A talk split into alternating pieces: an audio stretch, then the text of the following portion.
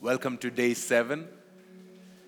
And as we start this night, let's just just pull your chair ahead. Just pull your chair ahead so that the others can also come ahead. Thank you. Thank you so much. As we start tonight, let's just pray and let's just believe that the Lord will speak to us afresh. You know, I have been a little intentional about about trying to limit how much I'm going to teach during this time because uh, the Lord specifically asked me not to go into, uh, you know, a, a teaching mode during this time. You know, it is specifically for a time of worship. It is for a time of rejoicing in the presence of God. It's for a time of celebration. It's, it's for a time of committing our hearts before God and surrendering ourselves completely before God. Um, the only purpose for us reading scriptures, you know, uh, reading the book of Joel is so that we have a hang of what the Lord is realigning in our lives and where are we going to, from where to where we are going, where we were and where we ought to be, from where to where the Lord is transitioning us. It is not so that you will have a three point sermon or a five point message that you can go back and, uh, and say that this is what I learned today. This is, you can take down notes, you can take down whatever you learn, but at the same time, it is only for us to have a fresh perspective as to where the Lord is taking us together as a church in this season. I believe that the Lord is speaking to us from the book of Joel and from the book of James in this season.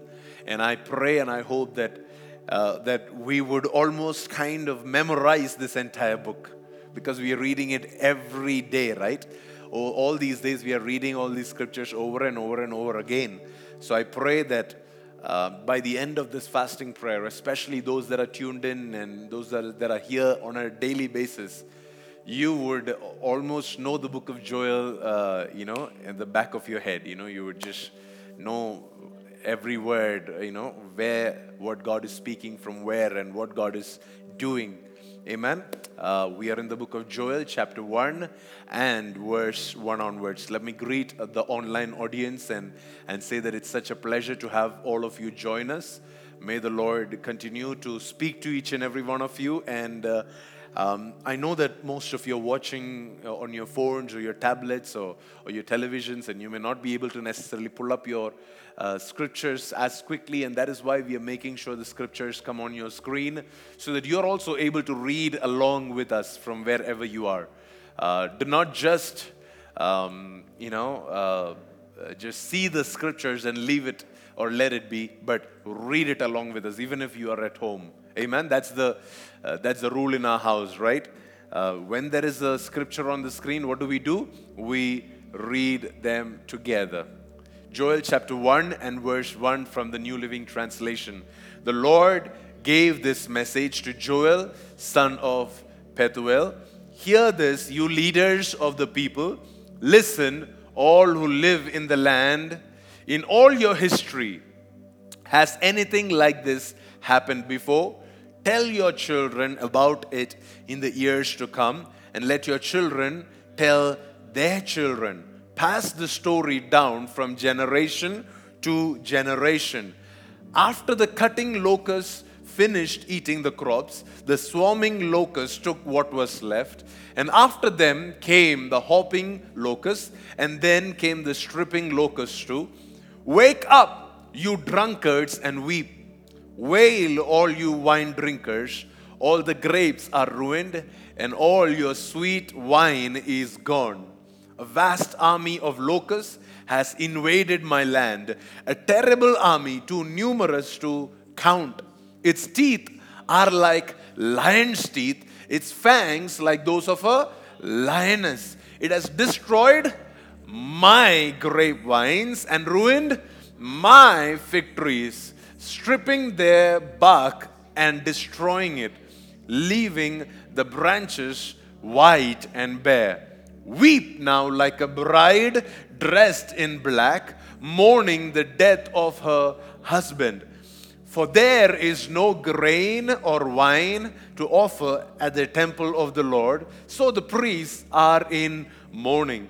The ministers of the Lord are weeping. the fields are ruined, the land is stripped bare, the grain is destroyed, the grapes have shriveled, and the olive oil is gone. So despair, all you farmers, wail, all you wine growers, weep before because the wheat and the barley, all the crops of the fields are ruined, the grapevines have dried up, and the fig trees have withered. The pomegranate trees, palm trees, apple trees, all the fruit trees have dried up, and the people's joy has dried up with them.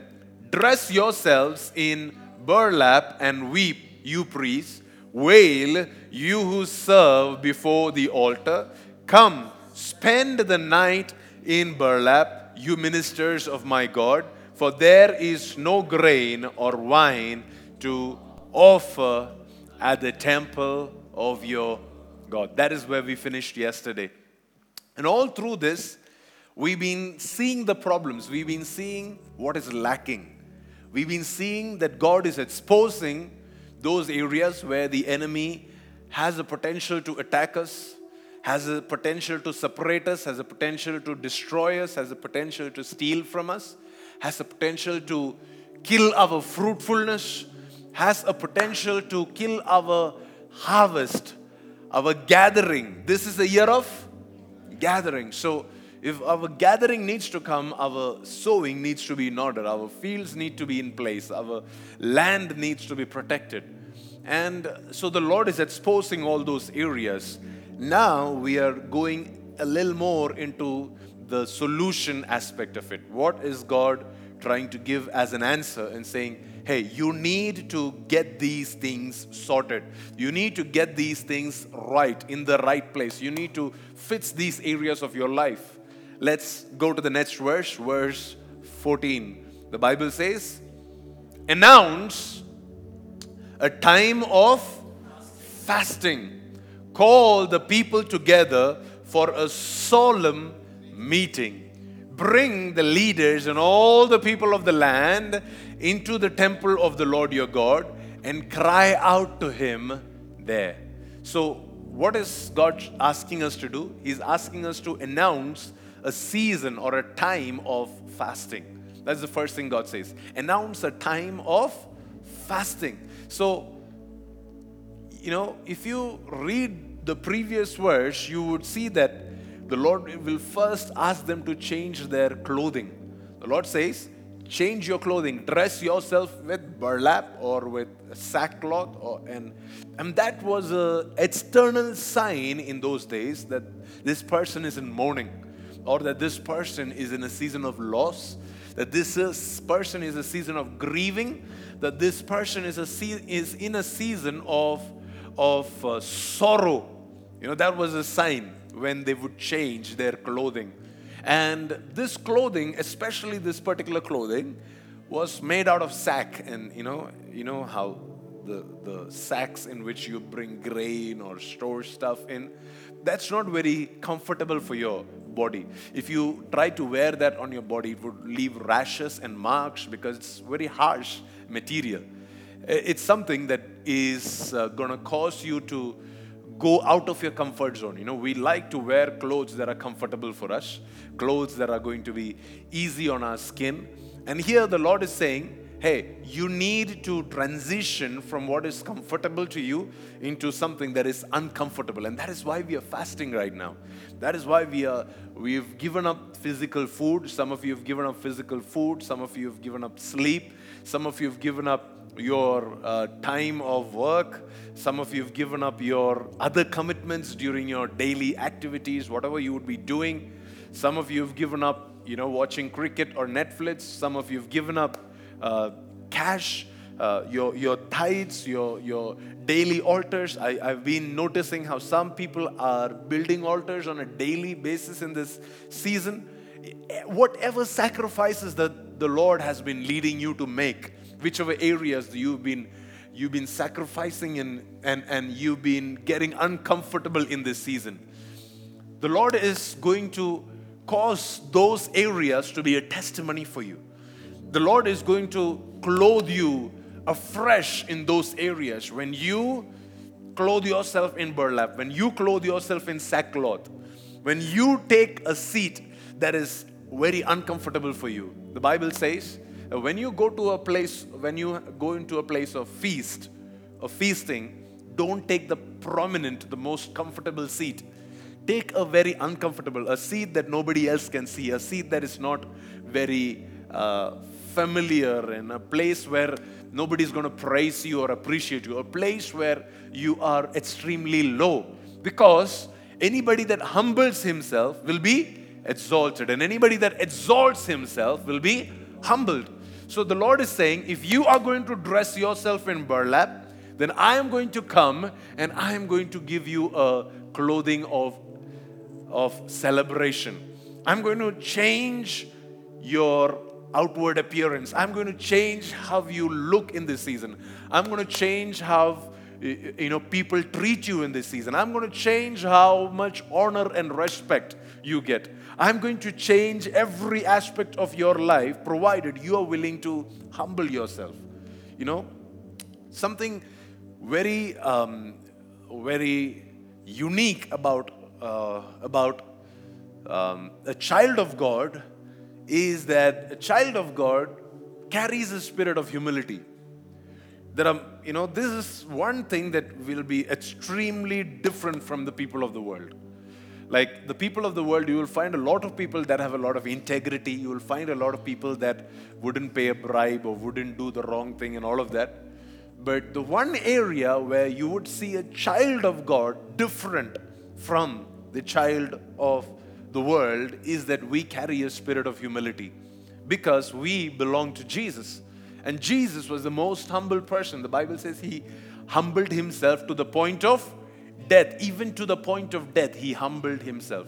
And because we are children of God, we, because we imitate Jesus, humility has to be a part and parcel of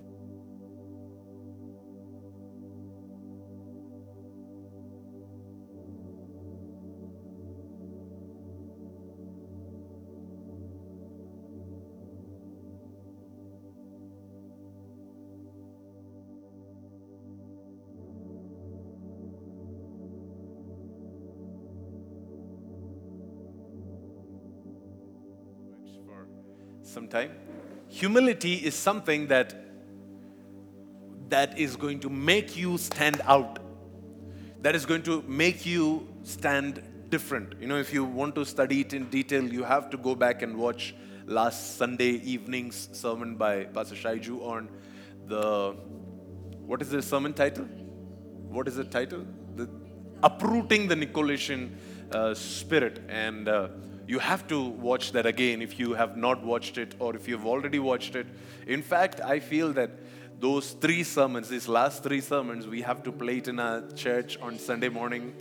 And that will like that will set all the problems correct, you know. And and uh, so if you've not watched it already, you have to watch it so that by the time we play it in church, you're ready to re-receive it. Yeah, you're ready to let it go deeper and uh, and and you know i mean I, I don't want to go back into it in detail but one of the reasons why these guys they will fast or they would change their appearance they would put ash on their head is to humble themselves is to lower themselves is to bring themselves to a point where they will uh, you know really uh, say that hey you know i, I want to really um, I, I know that I'm not worthy of this blessing, and I, I, want to, I want to come to a place where I, I repent of my mistakes. I repent for the mistakes of my city and my nation, and I repent for the mistakes of my family. I, I repent, and, and, and we humble ourselves, and then we receive the grace and the forgiveness. The Bible says, God resists the proud, but He gives grace to the humble. Now, now here it says, announce a time of fasting, call the people together for a solemn meeting. Now, if you study the scripture, you would find a lot of people fasting in scripture. But not very often will you find people fasting together as a community. You will not find that very often. Tell me a few fasts from the Bible. In Nineveh, in Nineveh, they fasted and prayed for uh, what three and a three days and three nights, or uh, or something like that. They they fasted and repented and fasted. You know, it's it's crazy. It says that from the king to the infants, the animals, even they everybody they fasted and and they wept and they repented before God. What else? Which other place?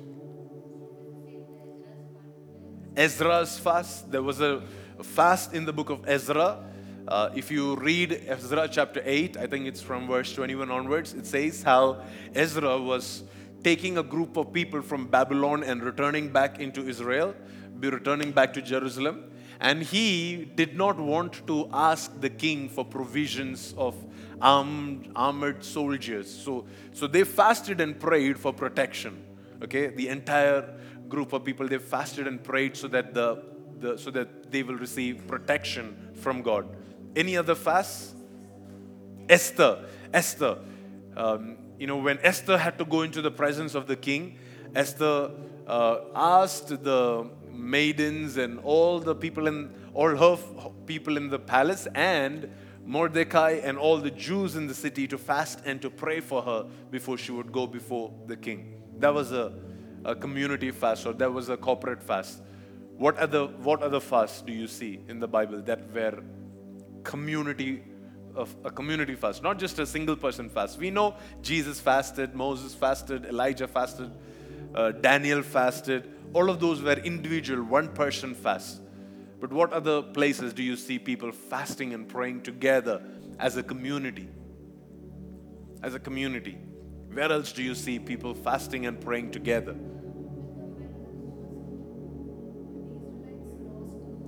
When the Israelites lost a war and uh, uh, they fasted and prayed. The, the, so they were, they were making war within themselves. There was this tribe of Benjamin that was at fault, and had, the rest of the 11 tribes had gone into battle against the tribe of Benjamin. And I think that's the story that you read, right? On uh, uh and and the rest of the tribes they went into um, no, sorry, that's not the story. The rest of the tribes, they, they went into battle against this uh, tribe of Benjamin. And then they, they came back and they lost the battle like really bad. And so they fasted and prayed. And then they went into battle again. They, they lost the battle again. And then again, they've, they, they've, they fasted and prayed and they wept before God. And finally, after three attempts, they, they got the victory. So several times in scripture you would see that when when it is extremely critical not always will god call the community into a, a, a, corporate fasting. God would call them into a corporate fasting only when it is extremely critical. Usually god would call one person up like a moses. God would call him up the mountain where he will come and and God will give him what is necessary, what he needs to know, what he needs to understand, and send him down uh, or, or, or God would bring in an Elijah or different people, you know, in different seasons that God would speak to and God would send them back. But only when it was extremely necessary did God call for a corporate fast where everybody has to be fasting and praying together. And that is the season that the Lord called us as a church into, that we do not fast just individually. That is why we are having meetings here every night that is why we are, that is why we, I'm encouraging all of you to come and be partakers of what we are, what we are, what we are doing in this place so that we can be of one accord and one mind. And whenever God's people have fasted and prayed together, okay? You know, whenever one person has fasted and prayed, they have seen a breakthrough in their life. But whenever God's people have fasted and prayed together as a community, the entire community has seen a shift. The entire community, not just one person. The best example would be, you know, uh, this, this fasting and praying that they did in the days of Samuel. You know, uh, the Bible talks about how the whole nation came together and they fasted and prayed and, and, and they all repented before God on that particular day. And, and Samuel was telling them, hey, guys, look at this. Look at how, with what integrity I have led you guys and what I have, how I have, I, I have judged till today. And, you know, the, the revival was so crazy that the Bible says, as Samuel spoke, there was visible signs in heavens and there was thunder and, and, and, and rain and the whole nation realized that God is speaking and God is moving among them. So it was not just a private revelation. See, when Elijah fasted and prayed, he received a private revelation. But when the entire nation fasted and prayed, it was something that was public and it was something that was uh, available for everybody to experience. The other translations of this particular verse, they would use the word consecrate a fast. ESV translation says consecrate a fast. Another translation, KJV says sanctify a fast, which means to set apart, to keep a fast apart for something special. Not just to, not just, you know, uh, do this like one of the other fasts, but keep this as a special fast, something that you would not do on other days. And if you see what God spoke to the Israelites when God had to reveal himself to them, it was the same terminology. Consecrate yourself today because tomorrow the Lord is going to appear for you. The Lord is going to make himself known to you. And and on the day of consecration, there were so many things that they had to change. They had to take a bath, they had to uh, avoid certain behavior. They, they couldn't go into certain areas of the camp. They couldn't go near the mountain where Moses would be encountering the presence of God. There were so many restrictions that was laid upon the people because this was a season of consecration. Because it was a season where the Lord was calling them into a deeper level of sacrifice. Now, you know, when we call for a fast, it's very easy to say that, okay, I'm fasting from a meal and I'm fasting from, a, from physical food. But, but can we see our fast as a, as a season, as a time of consecration, where we can disconnect from everything that is not of God, everything that is not of God. And even as we do that for this 31 days, may it become a habit, may it become a lifestyle, may it become part and parcel of your whole life. May we be like the Nazarites that would have a vow, you know. Some people, when, you know, they would make a vow before God, they would make a vow saying, till this comes to pass, or till so and so thing comes to pass, I will not drink wine and I will not cut my hair and all of those things. And, and once those things will happen, or when, once, like for example, if they made a vow before God saying, God, till I don't get a good job, I'm not going to drink wine or I'm not going to cut my hair. Nazarites, that, those were the two things, okay? They would say, till I don't do this, till I don't get this, I will, I will fast or I will consecrate myself in these areas. But the difference between normal vows and the Nazarite vows were that these Nazarites, they were expected to keep their vows for life. You know, when God spoke to um, Samson's parents, it said, no razor would touch his hair for life, for his entire life. The same thing for John the Baptist, the same thing for Samuel. Samuel was a Nazarite too. The same thing for so many other people who would, for all through their life, they would be consecrated, they would be set apart. And so often, our you know, the sad story of the church is that we are consecrated towards a particular event or a, or a particular thing. Growing up, I would be consecrated towards the communion service that would happen on a Sunday morning. I know uh, those Sunday mornings. Our church, the uh, communion service would be alternate Sundays. And, uh, and if you have to take part in the communion, then the deal was that you need to be consecrated. You need to be, your heart and your mind should be in the right place. So the consecration would be towards the uh, communion service. And once the communion service is done, you go back to your normal self. You go back to your usual self. You are, you know. But before the communion service, everybody would be in that holy, reverential fear of God. Can you imagine what would our lives be like if we will live like that?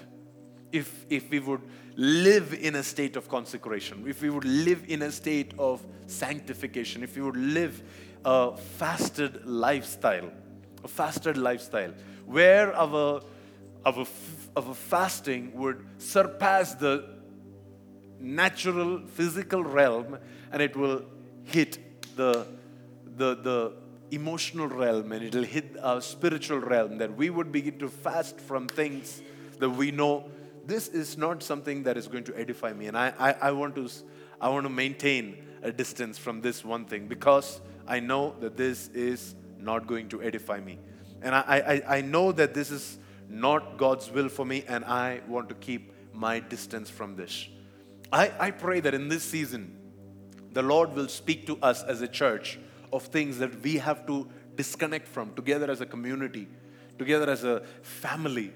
That, that we will make that a lifestyle for the days ahead. That this will not just be something that we will do only during these 31 days, that we will cut those things off for our entire life. That we will say no to those things. We will say no to those practices. They may not even be sinful practices, but they may be defiling practices. They may not be necessarily impure things, but maybe things that will cause you to lose your consecration, your sanctity, you know, your, your, your, your, your willingness, your ability to carry, the, carry and host the presence of God in all seriousness. You know, the Bible talks about how we can speak words that can quench the presence of the Holy Spirit in us the book of Ephesians, chapter 4. We can, we can, you, you know, uh, let me just find that scripture for you. Ephesians chapter 4. If you guys find it before me, let me know.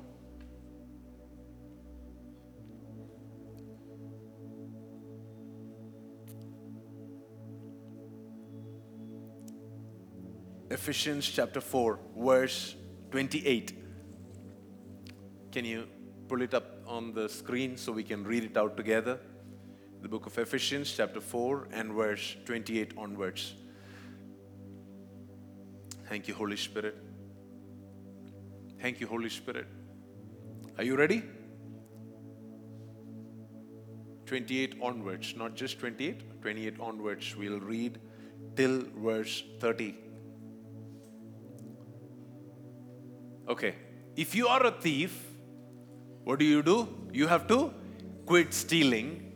Instead, use your hands for good, hard work and then give generously to others in need. First is if you're a thief, then you're going to quit stealing. Verse 2, the next verse. Don't use foul or abusive language. Let everything that you say be good and helpful so that your words will be an encouragement to those who hear them. The next line and do not bring sorrow to God's Holy Spirit by the way that you live. Remember that He has identified you as your own and has guaranteed that you will be saved on the day of redemption. Go to Go to verse 31. Let's read verse 31 too. It says in verse 31 Get rid of all bitterness, rage, anger, harsh words, and slander, as well as all other types of evil behavior. Instead, be kind to each other, tender hearted, forgiving one another, just as God in Christ has forgiven you. All of these behaviors are behaviors that can cause the Holy Spirit inside of us to be sorrowed. When we, what are those behaviors? Let's list them out, okay? From verse 28. When we steal or when we take what does not belong to us, it may be money, it may be a relationship, it may be a, a, a, a credit, that anything that, that we take that doesn't belong to us, that is stealing. The Bible says, if you're a thief, you need to quit stealing in, instead, use your hands for good hard work and then give generously to those in need. So, if you steal, what do you do? You bring sorrow to God's Holy Spirit by the way that you live. The next verse it says, Don't use foul or abusive language. So when we do that, when we use our words in a foul, in an abusive way, what do we do? We are bringing sorrow to God's Holy Spirit. The next line let everything that you say, go back, go back, let everything that you say be good and helpful. See, there are some things that may not necessarily be foul and abusive, but it's also not good and helpful. You understand what I'm saying? We love to, you know, be in the center. We are like, oh, I didn't swear. I didn't call him names. But was it good and helpful? If your word was not good and helpful, if it was not causing encouragement to those that heard that, then that was bringing sorrow to God's Holy Spirit. It says, Do not cause sorrow to God's Holy Spirit by the way you live. Remember that He has identified you as His own, guaranteeing that you will be saved on the day of redemption. Get rid of all bitterness, rage, anger, harsh words, and slander, as well as all types of evil behavior. All of these things, if we have bitterness, we are bringing sorrow to God's Holy Spirit who is inside of us. If we have rage, rage is not something that comes all the time. It may come in that one moment, one weak moment, that rage that comes. At that point, you just brought sorrow to God's Holy Spirit who lives inside you. Harsh words. It may, it, it, you know, it may even be helpful, but if it is harsh, then it may bring sorrow to God's Holy Spirit. And if you are slandering people, what is slander? Slander is, is technically, uh, that is gossip. Backbiting is gossip. But slander is defaming a person. Defaming a person. That you're, you're, you're, you're putting a person down publicly before other people. That is slander. All of these things bring sorrow to God's Holy Spirit. And the Bible says, instead of this, be kind to each other, tender hearted, forgiving one another. That, if you and I, if we can live like this, kind to, kind with each other, tender hearted, forgiving one another, then we are living a fasted lifestyle. We are, we are we're living a fasted lifestyle, fasting from uh, in the way that we speak our words I hope you listened to this morning's podcast. It was also about how we use our words, how you can be foolish with your words. And when we do not do that, we are living, we are not living a fasted lifestyle.